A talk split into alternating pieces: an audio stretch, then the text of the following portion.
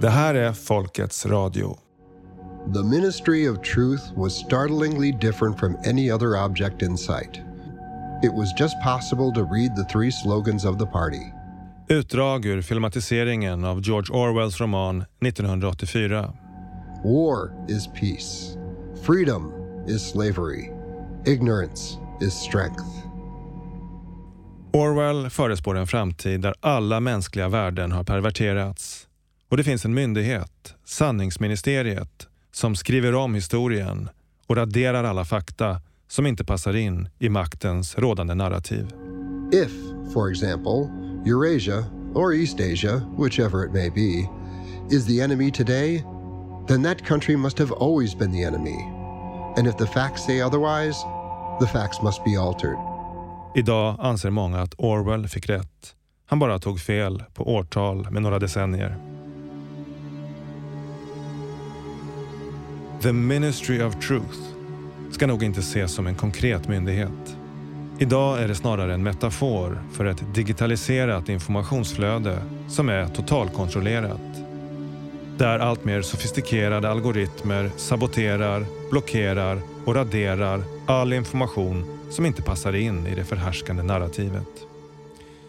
Google och Facebook är båda filialer till sanningsministeriet. En del menar dock att vissa nya myndigheter som poppar upp runt om i världen under olika namn men med snarlika uppdrag också är som hämtade ur 1984.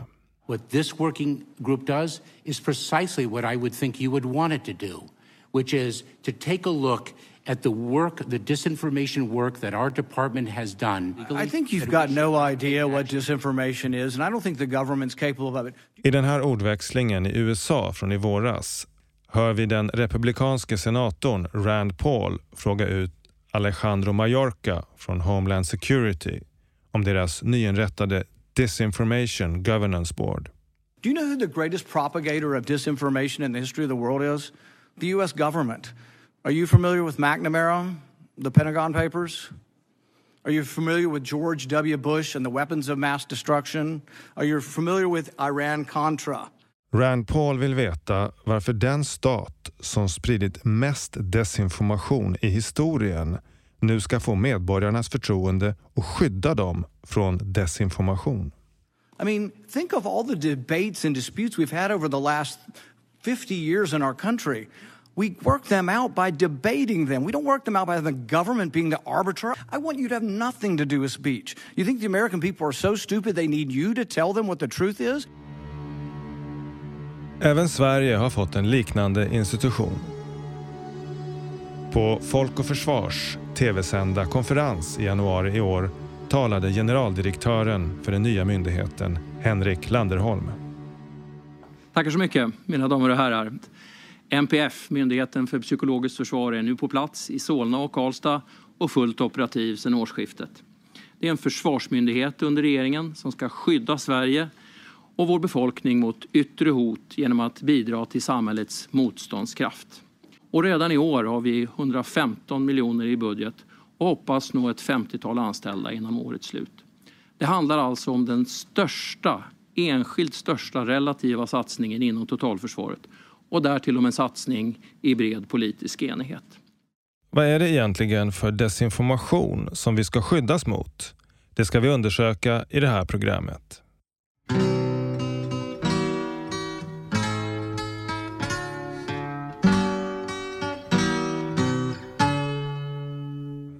Ja, hej, Mikael Östlund heter jag, kommunikationschef på Myndigheten för psykologiskt försvar eh, sedan starten 1 januari och vi sitter i myndighetens lokaler här i Solna på gamla Karolinska området som är en av de platser som vi finns på. Vårt eh, säte och huvudkontor eh, ligger i Karlstad. Kan du säga någonting lite om vem du är, vad, vad du har för bakgrund? Min bakgrund är inom kommunikation rätt bred. Jag har hunnit jobba några år så det har blivit allt ifrån myndigheter tidigare till privat näring, till politik och organisationer. Jag har varit i försäkringsbranschen, på, i bilindustrin, eh, Nobelstiftelsen, vindparksbolag men också en relativt lång bakgrund i början då i politiken. Jag har jobbat som pressekreterare hos eh, försvarsminister Sten Tolgfors och även haft egna kommunala förtroendeuppdrag och sånt där. Mm. Om du skulle sammanfatta för någon som inte är insatt, varför behövs det en sån här myndighet?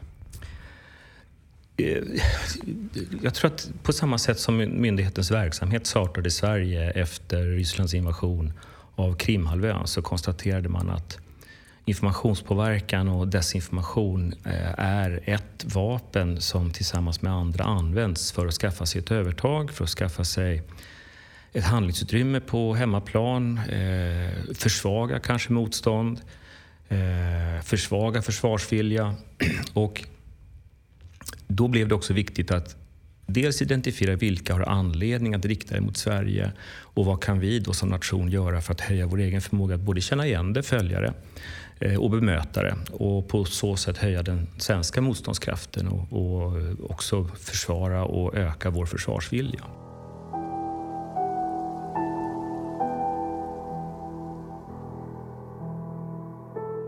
Låt oss innan vi går vidare backa bandet lite grann Inför intervjun har jag samlat på mig lite frågeställningar. Dels från Susanne Dodier, idéhistoriker och lektor i pedagogik vid Göteborgs universitet. Ja, jag har läst utredningen som har gjorts för att eh, förbereda introduktionen av myndigheten. Och så har jag läst alla remissvar, alltså vad olika myndigheter har tyckt det som är syftet med hela myndigheten är att eh, upplysa allmänheten och myndigheter om otillbörlig informationspåverkan. Och eh, en sak som därvid är ganska oklart och det kan jag både se när jag bara har läst utredningen och det tyckte också flera myndigheter som har kommit med synpunkter det är att det är ganska oklart vad det egentligen innebär otillbörlig informationspåverkan. Alltså vad det är för typ av information som den här myndigheten Ehm, ja, vill problematisera. Först skulle jag be om en definition av, av desinformation. Jag slog upp det i uppslagsboken nyligen och då står det att desinformation är falsk information som dessutom så sprids med lite suspekta syften och så. Och då måste man fråga, hur definierar de falskt? Jag passade också på att fråga min bror Max Tegmark när han var på besök i Sverige. Han är professor i fysik vid MIT i USA och han driver nyhetssajten Improve the News. För att om det var så enkelt att ta reda på vad som var sant och falskt, att en, en myndighet kunde göra det, då borde man ju direkt avskeda mig från MIT. För då skulle man inte behöva ha några universitet. Om det är någonting jag har lärt mig som forskare under alla år är det att vara väldigt ödmjuk. Nämligen, ah, det kan vara förbaskat svårt att ta reda på vad som faktiskt är sant. Vi, eh, har ju, efter Galileo så trodde vi på fel gravitationsteori, Newtons teori, i 300 år. Innan Einstein upptäckte att det var också falskt. Liksom. Och eh,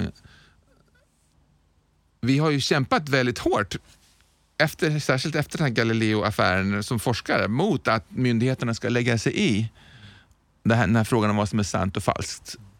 Och låta oss ha en öppen debatt om det inom forskarvärlden istället. Så det är den första frågan. Hur definierar de desinformation och om de har med i definitionen att de ska motverka sånt som är falskt, hur definierar de falskt? Vem ska avgöra det? Ska det vara några forskare som de ska ta med? Kommer vi få se en lista på namnen? Vilka det är som är med och röstar om vad som är sant eller falskt? Eller är det någon, någon hemlig kommitté som bestämmer vad som är sant och falskt? Det skulle jag gärna vilja ha svar på faktiskt. Jag undrar, vad är egentligen otillbörlig information, hur avgör man det? Är det myndigheten själv som avgör det? Alltså är det uppifrån och ner som det avgörs? Eller konsulteras civilbefolkningen på något sätt eller andra organisationer? Alltså vem är det egentligen som bestämmer?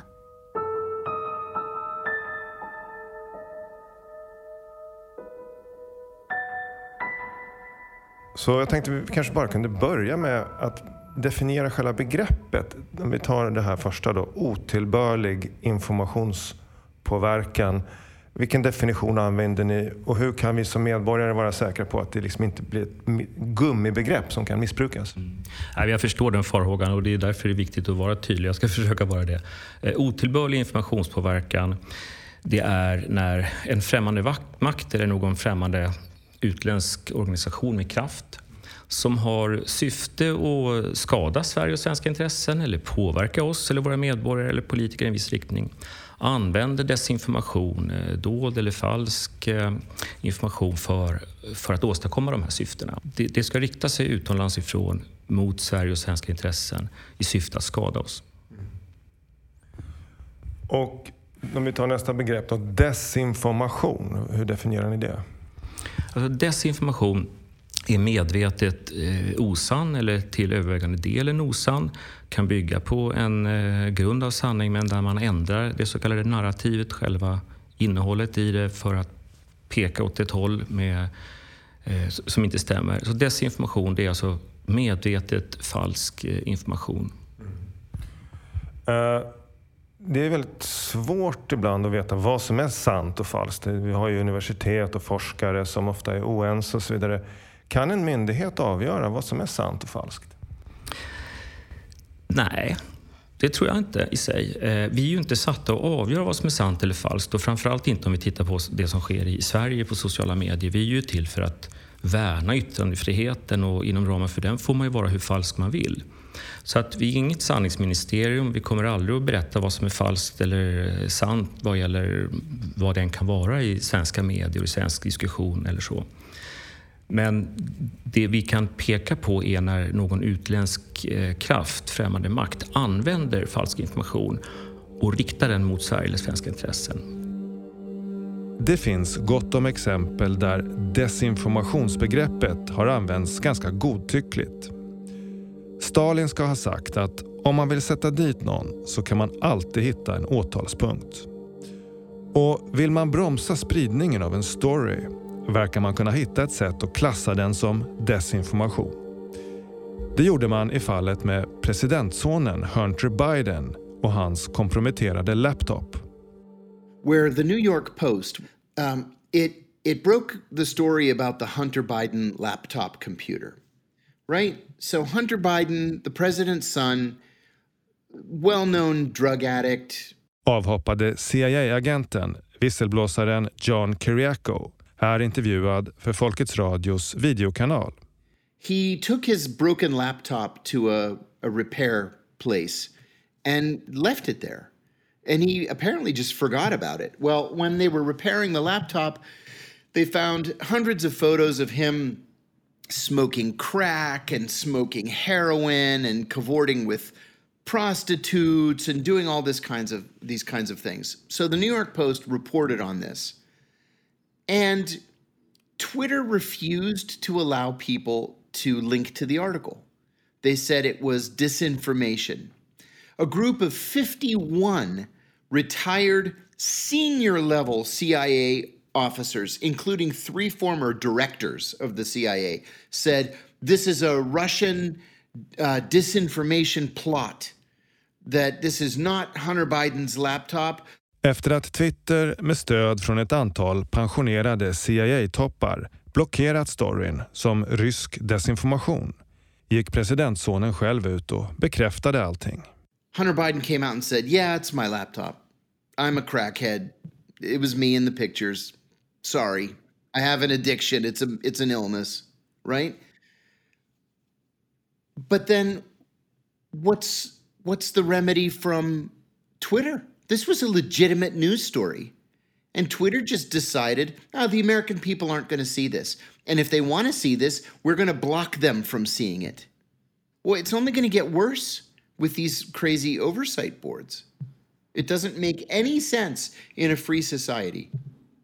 Den amerikanska motsvarigheten till Myndigheten för psykologiskt försvar, Desinformation Governance Board, fick en snöplig start. Den drog igång i april i år, men redan i maj pausades dess verksamhet efter att syftet med den nya myndigheten blivit ifrågasatt och chefen för myndigheten, Nina Jankovic, likaså. She's an academic who's written several books about disinformation, but she was also involved with creating disinformation So is she supposed to be the lookout for disinformation or is she creating disinformation? You can't do both. Det tycks ofta inte vara desinformation per se som ska motarbetas. Utan den information som går emot det officiella narrativet i en given fråga. Nu har man ju förbjudit eh, ryska tidningar i hela EU. Så nu, jag satt och testade igår, jag försökte kolla rt.com. Och, och så kommer det inte upp. Det har de tydligen blockerat nu i hela EU. Max Tegmark driver nyhetssajten Improve the News. Och eh, här, då säger man att ja, men det där är ju bra för att vi måste stoppa rysk information. De har ingen rättighet att publicera tidningar i Sverige. Men det här handlar ju inte om deras rätt att publicera. Det handlar ju om min rätt att läsa vad jag vill. Jag är ju en svensk. Varför ska inte jag få läsa vad jag vill? Jag känner mig helt omyndigförklarad om, om, om svenska regeringen kommer att säga du Max, din hjärna är så klen liksom, att du klarar inte av att, att läsa någon som helst propaganda utan att tro på det, på allt direkt. Liksom. tycker jag är förbaskat förolämpande. Ja, det är det som jag skulle säga är risken med det. Att, att det finns en myndighet som vill skydda eh, demos och folket från att, eh, från att eh, komma i kontakt med otillbörlig information. Då. Ja, så det här folket ska skyddas. Idéhistoriker Susanne Dodier, Göteborgs universitet. Och... Eh, om man inte har den här tilliten till sitt folk, att det är myndiga människor som kan faktiskt avgöra vad som är um, information de vill lita på, också idéer som de vill lita på och, och vad, vad, de inte vill lita på, ta hänsyn till. Om man, inte, ja, om man, om man tappar tilliten till sin, sitt folk som stat, då har man ingen demokrati längre. För då, kan inte, då är det inte folket som bestämmer. Då är det en myndighet som avgör och, och det är nästan som, som att eh, myndigheten behandlar folket som barn som måste först upplysas om vad som är den rimliga informationen. Hon har studerat hur framväxten av ett psykologiskt försvar inleddes i Sverige efter andra världskriget. Ja, en av de första som har skrivit om detta i Sverige överhuvudtaget, det var en pedagog, han hette Torsten Hussein. Och på 40-talet var han engagerad som militärpsykolog. Senare blev Torsten Hussein väldigt känd för att eh, genomföra, eller i alla fall inspirera, eh, grundskolreformen grundskolereformen som ledde till att Sverige fick en sammanhållen grundskola i nio år. Men på 40-talet. Då var han alltså militärpsykolog och han skrev en bok om det psykologiska försvaret som har den titeln också. Och där förklarar han att för att eh, vara motståndskraftigt i krig eh, då finns det tre viktiga komponenter. Och det ena är det militära, det andra är det ekonomiska och det tredje är det psykologiska. Ehm, på 50-talet ehm, när kalla kriget började, då var man rädd att man ifall det skulle bli ett krig inte skulle vara förberedd Ehm, på detta och att eh, just det här tredje benet i försvaret, det psykologiska försvaret, skulle inte vara tillräckligt starkt. Så man försökte redan i fredstid bygga upp eh, en motståndskraft hos det svenska folket. Så det här var ju före det, den digitala uppkopplingen. Vad, vad, på vilket sätt försökte man då eh, rusta folk? Man eh, försökte delvis genom eh, informationsstyrning, alltså att man, man förberedde eh, journalister och eh, människor som jobbar med Skolöverstyrelsen, alltså också lärare, pedagoger. Och eh, då försökte man då efter andra världskriget att eh, använda experter, sådana som till exempel Torsten Hussein och eh, andra människor på universitetet framför allt då att eh, definiera vad ett gott samhälle är och vad det är man då ska fostra människorna till för att de ska förstå ja, vad ett gott demokratiskt samhälle är. Och så försöker man fostra människorna i de här idealen. Och hur förhåller det sig till ett fenomen som social ingenjörskonst? Det är det som är social ingenjörskonst skulle jag säga.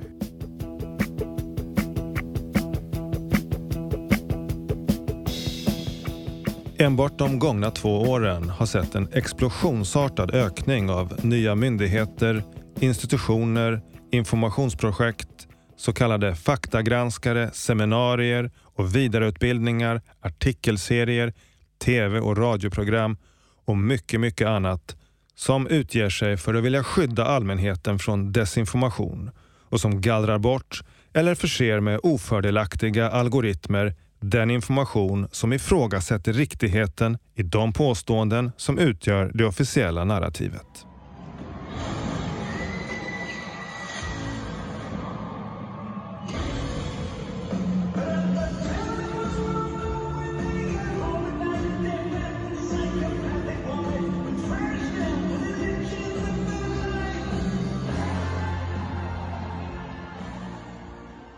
Control the narrative rule the world” blinkade med enorma bokstäver på en skärm över publiken på en Pink Floyd-konsert nyligen.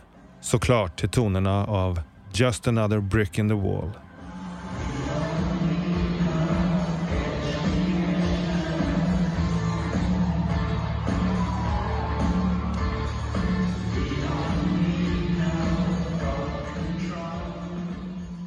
Vad är the narrative? Det finns förstås flera olika. Ett för coronapandemin, ett för klimatfrågan och så vidare. Men om vi tänker oss de officiella narrativen som floder så flyter de alla samman i det stora hav som kallas hållbar utveckling enligt FNs Agenda 2030. Agenda 2030 finns som en målbild överallt. I skolundervisningen och i försvaret, i universitetsvärlden och på alla myndigheter vars företrädare gärna går omkring med broschen med de kryptiska hållbarhetssymbolerna. Egentligen förra året så kom det en rapport som heter Our Common Agenda som eh, var undertecknad generalsekreteraren Antonio Guterres. Och där finns det en, eh, en, en, eh, en väldigt noggrann genomgång av hur man vill egentligen omforma världen. Jakob Nordangård, teknik och vetenskapshistoriker. Och hur man också ser på, på information och också hur man vill eh, egentligen försäkra sig om att rätt information når eh, medborgarna i världen. Och, och hur, hur, ska man gå tillväga där då? Eh, när man går igenom den här rapporten så, så tar den upp eh, i, den, är, den är uppbyggd kring 12 stycken åtaganden eh, som handlar om att eh, genomföra då Agenda 2030. Och flera av de här åtaganden handlar om just hur eh, man ska försäkra sig om att informationen då är korrekt. Så, som man har dragit igång, och det kommer ju speciellt i, i förhållande till, till pandemin då. När man då, eh, för att det här kommer då som ett svar på mycket av problemen som man såg med desinformation. Att det kom ut eh, budskap om, eh, om vacciner och annat som, som inte stöddes av de officiella källorna. Så därför så vill man ge sig in i eh, till, speciellt då social media. Och man har eh, startat flera olika initiativ eh, Bland annat finns det ett som heter Verified där ehm, man helt enkelt filtrerar informationen och pekar ut vad som är korrekt och vad som, som är helt enkelt dålig information. Alltså när man läser då Antonio Guterres så pratar han om att en global uppförandekod, we must make lying wrong again. Eh, att det liksom ska vara fult att ljuga och så ska man bygga förtroende. Det låter ju bra. Det ska väl vara fult att ljuga? Ja, absolut. jag ser väl problemet att eh, det är många av dem som ljuger som, som eh, faktiskt är de som är, eh, talar om för andra eh, att de, deras åsikter inte får framföras. Så jag, jag tycker att man har inverterat det här. Det är ofta eh, de som styr över makten som kommer med lögnen och, och om man avslöjar lögnen, det är då man blir anklagad för att vara en lögnare idag. Och för att det här, vi ser att det finns ju vissa områden då som, är, eh, som man verkligen pekar ut då som eh, centrala i det här med att bekämpa desinformation. Och det handlar ju om, eh, främst om hälsa och klimat och eh, eh olika hållbarhetslösningar. Ifrågasätter man det, det är där man råkar i trubbel. Och, eh, och det här lamslår egentligen en, en öppen debatt om de här frågorna. Vid Chalmers tekniska högskola i Göteborg har man inrättat något som heter Center for Studies of Climate Change Denialism där man säger sig forska i vilka mekanismer som kan leda till att man ifrågasätter det förhärskande narrativet i klimatfrågan. där finns det pengar. Där finns det oerhörda muskler. Och eh, det är bara att jämföra. Jag har ju, uh, gjorde ju tidigt en studie på hur mycket pengar som, som lades på egentligen då eh, bägge sidor. För det är så här, de som då pratar om då Eh, climate denialism och såna här saker. De pekar på de här oerhörda pengarna som kommer från oljeindustrin. Men eh, när man väl tittar på de här siffrorna så är det ju liksom en, en pytteliten del som egentligen går eh, från, från oljebolagen till, till att eh, bedriva någon slags eh, eh opinion mot eh, klimatnarrativet. Utan eh, det här har blivit som en, det är som en ny industri nu som har växt kraftigt med, med då att eh, eh, tvätta ehm, vetenskapen och forma vetenskapligt konsensus, vilket för mig är ju, eh, det är inte vetenskap att säga så. Censuren på nätet har exploderat de senaste åren. Men många har knappt märkt av det. Sannolikt eftersom deras eget beteende på nätet håller sig inom narrativets ramar. Det sägs att man inte hör rasslet från kedjorna som håller en fängslad förrän man försöker röra på sig. Um, May Kita Tegmark, and I'm one of the co founders of the Future of Life Institute.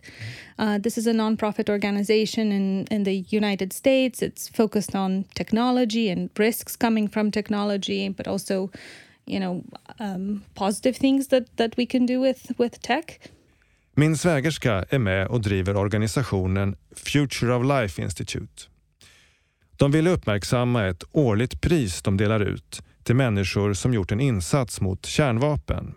So we wanted to advertise them, we wanted to use advertising for that, so commercials. Um, so to have it played on, on YouTube so it would you know, come up in people's feeds. Men annonskampanjen nekades av Googles algoritmer. So that's when we started you know, noticing that was actually very difficult. Uh, we had our accounts blocked several times. Um, we started, you know, our our ads kept getting disapproved. The other thing that was really very difficult and very bizarre is that all of this was decided by an algorithm. It looked like it was just a Google AI that was flagging the the video and saying, mm-hmm. "Okay, you cannot promote this video." And there was no human to talk to. Med tiden har Meja och hennes medarbetare förstått att det är vissa ord som de inte får använda som triggar algoritmerna. So we we found out that there are more and more words that you know that you just if you use them basically your ads get um, flagged and they get disapproved. Um, so some of them are vaccines, COVID, definitely not. Um, guns, war, Ukraine, censorship. So all of these, all of these things, you cannot promote material. Um, wait, wait, a minute, you can't use the word censorship? no, censorship it's censored. Till och med ordet censur är censurerat. För Meja väcker det tråkiga minnen. It's a to me it's scary i mean i have a whole personal history um, you know living growing up in a in a dictatorship and having a family that has struggled very much for freedom of speech so for me you know it has this this personal component of oh no not again not again please not again Mm. So if you would compare it i mean with the Ceausescu's romania that you grew up in a totalitarian society I guess that most people knew that there was such a thing as censorship. If you would read the daily news, there are certain things you cannot say. And in this case, when they censor even the word censorship, uh, it's sort of a spooky thing that maybe many people would not even know the amount of censorship that is taking place. Most people in the US, and actually more generally in the Western countries, they are shocked when they hear me, you know, say these things. I Ceausescus Rumänien visste folk att de levde i en diktatur. Censuren idag är osynlig för de allra flesta. Most people, you know, they you know they consume their social media and their youtube videos and they think it's all some sort of you know fair like this video went viral organically on its own merits and things like that. And they don't realize how much stuff is going on behind and how much pressure and censorship, and they don't realize what they are not allowed to realize, basically.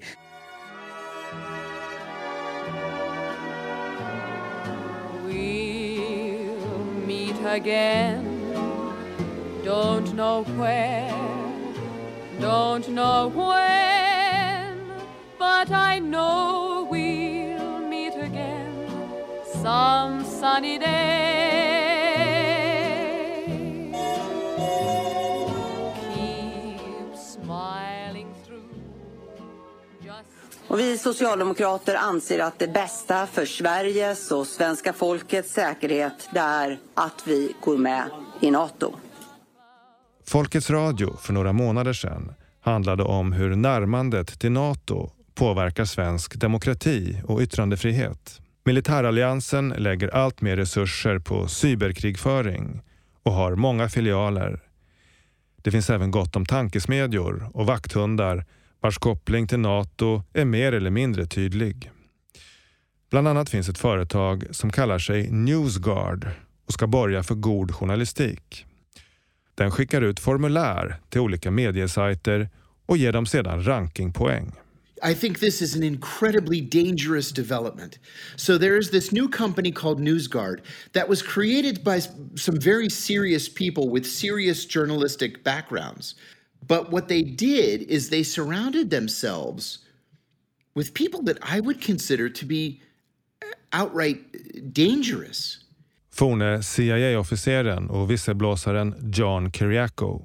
These people see their job as going uh, through the internet, finding all the alternative news sites, and if they don't conform with mainstream media, they put this little red tag that says unreliable.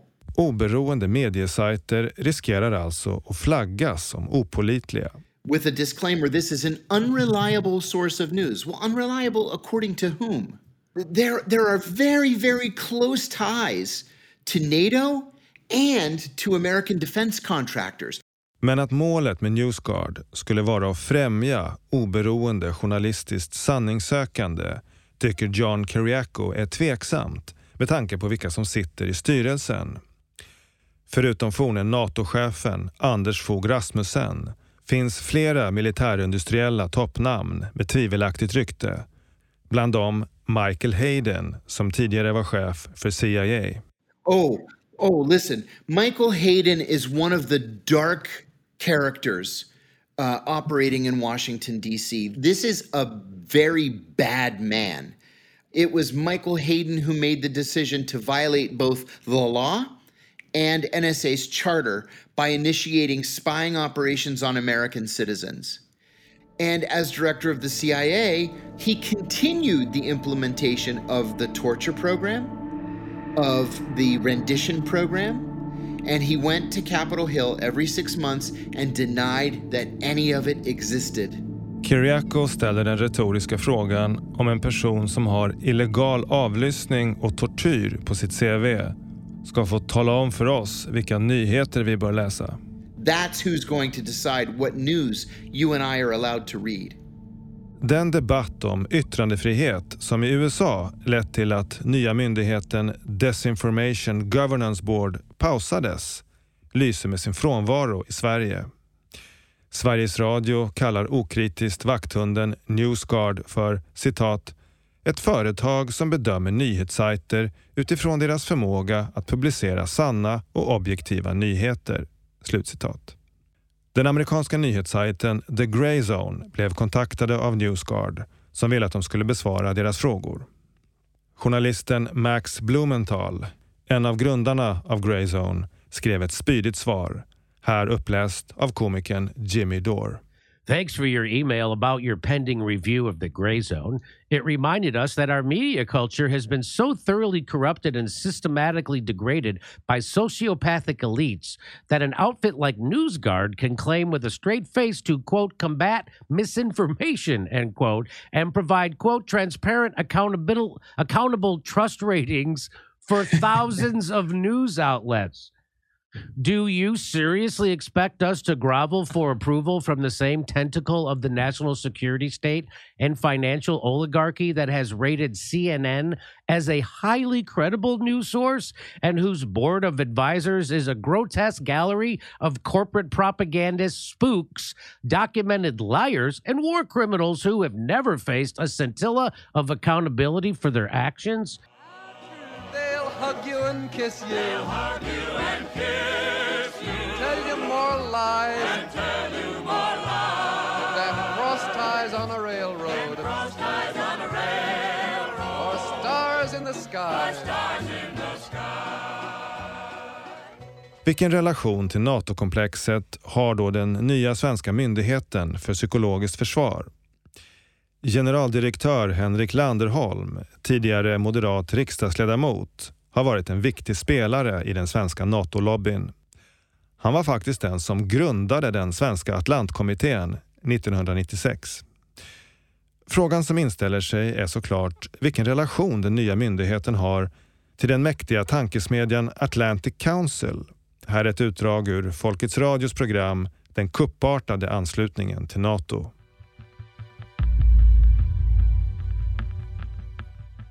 Även i Sverige har den NATO-nära tankesmedjan Atlantic Council diskrediterat meningsmotståndare på väldigt lösa grunder. Fredsaktivist Lars Drake har kartlagt deras verksamhet. Ja, det, dels så finns det då den här rapporten eh, om de trojanska hästarna och där, där pekas individer ut och, och beskylls för saker som är... Dels finns det rena lögner och dels finns det då saker som har eh, övertolkats. Så det var flera personer som utsattes för eh, oschyssta påhopp i den där skriften. En person som blivit föremål för dessa grundlösa anklagelser är Håkan Sundberg som tidigare var tjänsteman i Miljöpartiet. Jag blev ju väldigt upprörd när jag eh, Eh, fick ta del av den här rapporten och eh, jag trodde väl aldrig att jag skulle figurera i något sånt här sammanhang överhuvudtaget. Där Atlantic Council då är en, en amerikansk tankesmedja med nära band till NATO som smutskastar riksdagspartier, svenska freds och miljörörelsen och enskilda svenskar. Håkan Sundberg, som alltså utsattes för grundlösa anklagelser i en rapport beställd av Atlantic Council, undrar hur den nya myndigheten för psykologiskt försvar kommer förhålla sig till den NATO-nära tankesmedjan. Atlantic Council är ju ingen bra samarbetspartner. de håller på med propaganda. Eh, och risken är väl att den här myndigheten utvecklar sig till att bli någon propagandaministerium eh, snarare än att värna eh, de demokratiska värdena. Åter till Myndigheten för psykologiskt försvar och intervjun med presschef Mikael Östlund. Och det är en del som tycker att det är problematiskt att man samarbetar med en sån tankesmedja om man vill liksom värna ett svenskt oberoende i det här i arbetet mot desinformation då, med anledning av att Atlantic Council själva har varit inblandade i påverkanskampanjer. Hur ser du på den kritiken? Alltså, vi har ju inget etablerat samarbete eller samverkan med någon aktör. Eh, däremot så ligger det ju också i, myndighetens intresse att lyssna på och se vad andra kommer fram till för forskningsrön etc. Men vi har inga uttalade eller fasta samarbete med någon tankesmedja. Inte? Nej. Det var exempelvis en rapport jag hittade, Atlantic Council, som de har gett ut som verkar vara ett samarbete mellan Atlantic Council och MSB till exempel. Och Atlantic Council är ju en organisation med bas i Washington DC som har ett väldigt amerikanskt inriktat syfte och som får pengar från Storbritanniens utrikesdepartement, Facebook, Rockefeller Foundation, olika vapensystem. Um, så att det, det, är ju en sån liksom, fråga då. Um, om man vill bekämpa desinformation och så samarbetar man med en sån. Mm. Du förstår liksom? Ja, Nej, men, och jag förstår det. Eh, eh, och, och forskning, eh, tankesmedjor, den här myndigheten ska givetvis både ifrågasättas och granskas. Eh, det, det, det är liksom viktigt. Det finns ju en justitieombudsman förvisso hur, hur förvaltningen av myndigheten sköts men fria medier har ju också eh, uppgiften att titta på myndigheter och ställa dem frågor och granska deras verksamhet. Det är ju inget som hindrar oss att samarbeta exempelvis med Atlantic Council ifall att vi skulle finna intresse i någon rapport som de gör eller så. Det hindrar oss inte. Men vi har inga fasta samarbeten, inga avtal med, med några alltså politiskt bundna eller obundna organisationer i sig. För, för till exempel då eh, valkampanjen då mot Jeremy Corbyn så blev det ett stort mediedrev. Väldigt många bedömare då bidrog till att han inte blev Storbritanniens statsminister. Och den, den kampanjen har ju också kopplats till NATO-sfären. Liksom. Och det är väl det, jag kommer tillbaka till den frågan igen, va? men att mm. man tänker att en del kanske tänker på NATO som en helt oberoende eh, försvarsallians. Många tänker nog på den som att den har också en, en, politisk agenda som det är viktigt att Sverige förhåller sig neutrala till. Att vi inte blir en del av så att säga, politisk verksamhet eh, som då dessutom då kanske får uppdrag att påverka informationsflöden och så vidare. Som det blev då i det här fallet i, i Storbritannien. Ja, men det är klart att svensk utrikespolitik, eh, den kan ju inte myndigheten så att säga recensera, men svensk utrikespolitik bygger på att vi har, vi har nationella beslut inom ramen för den lagstiftning som vi fattar. Sen har vi ingått i en allians i EU där vi eh, har eh, valt att vara delaktiga både i parlament och i kommission. Och... Men, men min fråga, om det skulle vara en motsvarande kampanj i Sverige mot ett svenskt parti där ett exempel man skulle se en inblandning från utländska aktörer som Atlantic Council, då skulle det i princip vara myndighetens uppdrag att försöka eh, blottlägga och förhindra det. Om det, om det är en agenda som inte är synlig, eh, om det är ett eh, intresse från en främmande makt att påverka Sverige eh, och det sker med hjälp av desinformation eh, så eh, borde det ligga inom ramen för myndighetens uppgifter. Ja. Jag tror farhågan är väl att om man har garden väldigt tydligt riktad österut och så betraktar man hela den övriga sfären som våra allierade. Att man, man kan ha väldigt många blinda fläckar då. Att man kanske i, i worst case scenario rent av blir, blir en filial till NATO eller deras informationskampanjer. Mm. Ja, men jag kan förstå den farhågan eh, och vi får väl helt enkelt då vara, vara så pass tydliga med både vårt uppdrag och våra resultat att vi, eh, att vi eh, undanröjer sådana farhågor. För vi har ju inga andra intressen att gå än svenska. Det är svenska intressen? Mm. Ja, enbart. En annan viktig spelare är Natos centrum för strategisk kommunikation i Riga, Stratcom.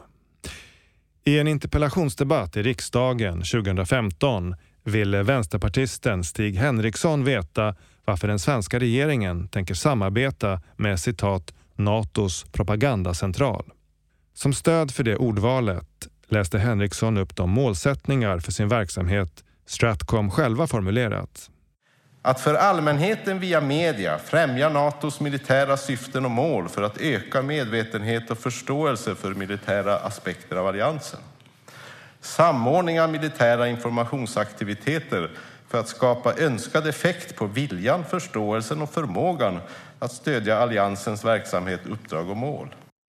Eh, har ni samarbete med Stratcom? Ja, vi har en eh, person eh, i Riga på, på Stratcom eh, som är utstationerad, eller sekunderad heter det dit. Och det är ett regeringskanslibeslut som har bestämt att vi ska ha det. Och vi har också två personer inom, i, i Bryssel, i EUs utrikestjänst, också mot bakgrund av regeringskanslibeslutet att vi ska vara med där.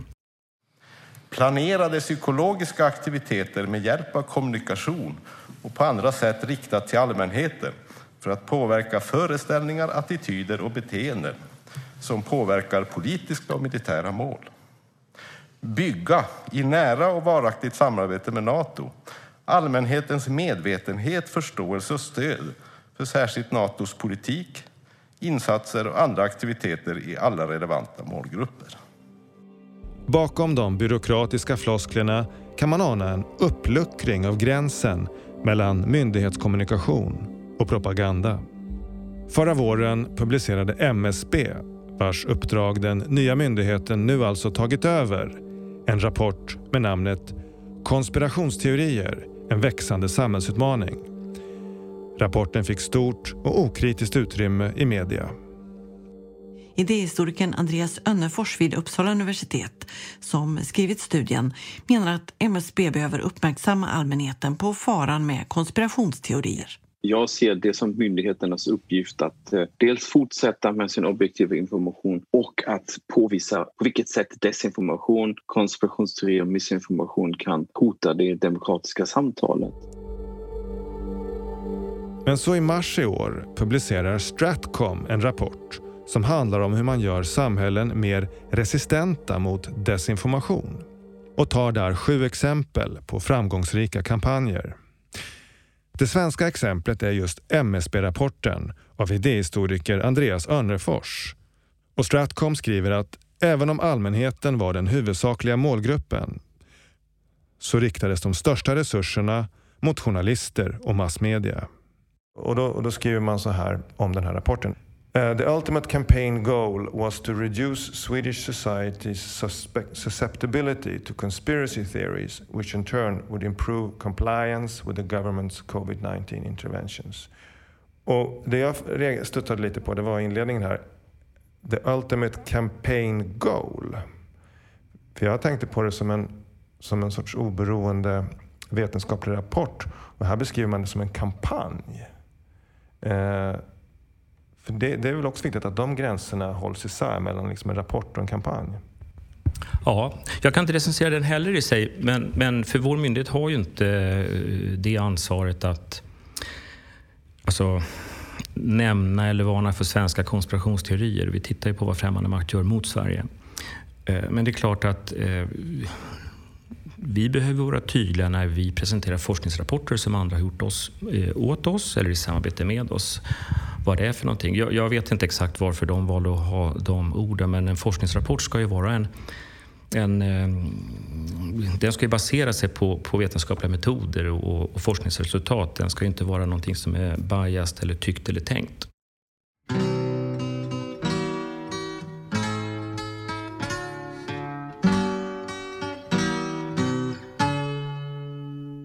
Finns ju säkert goda tankar bakom det här också. Att stärka Sveriges oberoende genom att se till att vi inte kan manipulera så mycket utifrån. Och så. så att om jag fick skicka en önskelista till dem.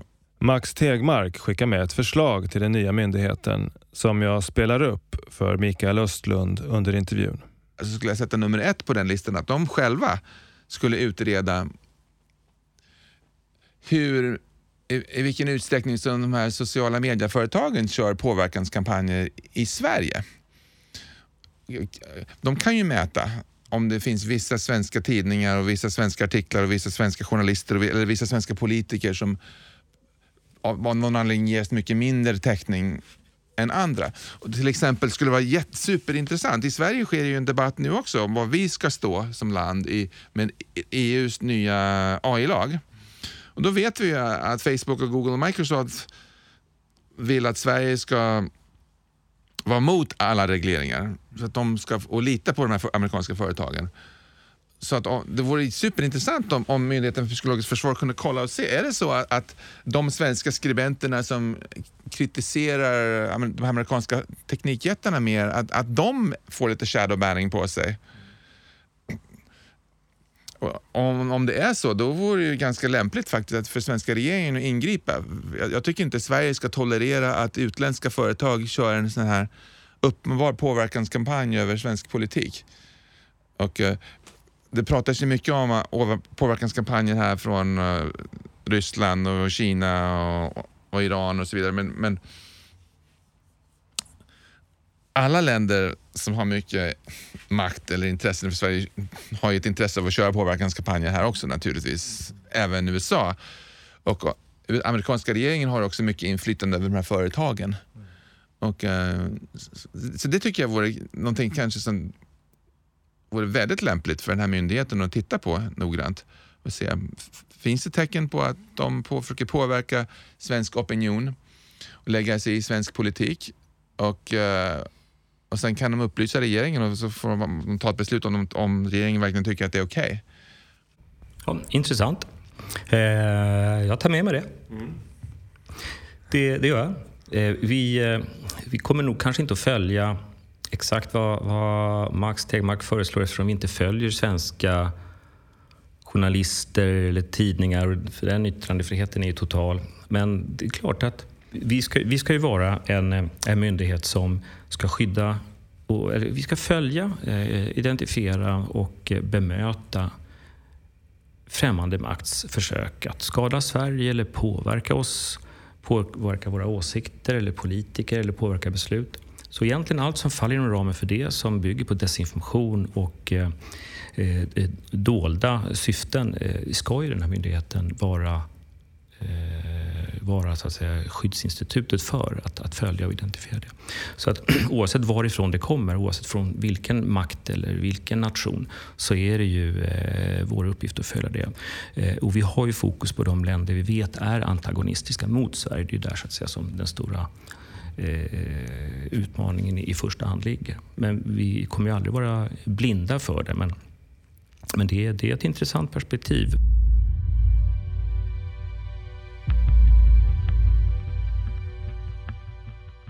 Det blir allt svårare för alternativa perspektiv att göra sig hörda på de stora plattformarna.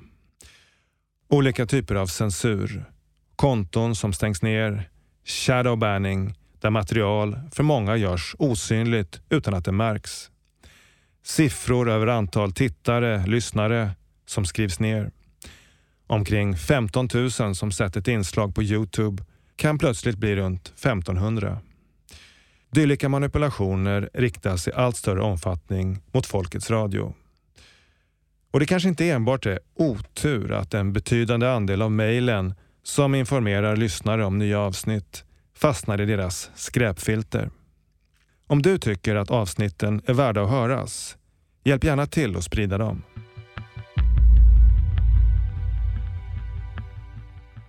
Allra sist bara en personlig fråga. I ditt framtida Sverige som är ditt ideal-Sverige, kommer en kanal som Folkets Radio få finnas kvar? Ja, jag skulle vilja säga att det är en förutsättning för mitt idealsamhälle att fria medier finns i Sverige. Eh, vi, eh, vi behöver dem, vi behöver oberoende medier. Så att absolut, ja.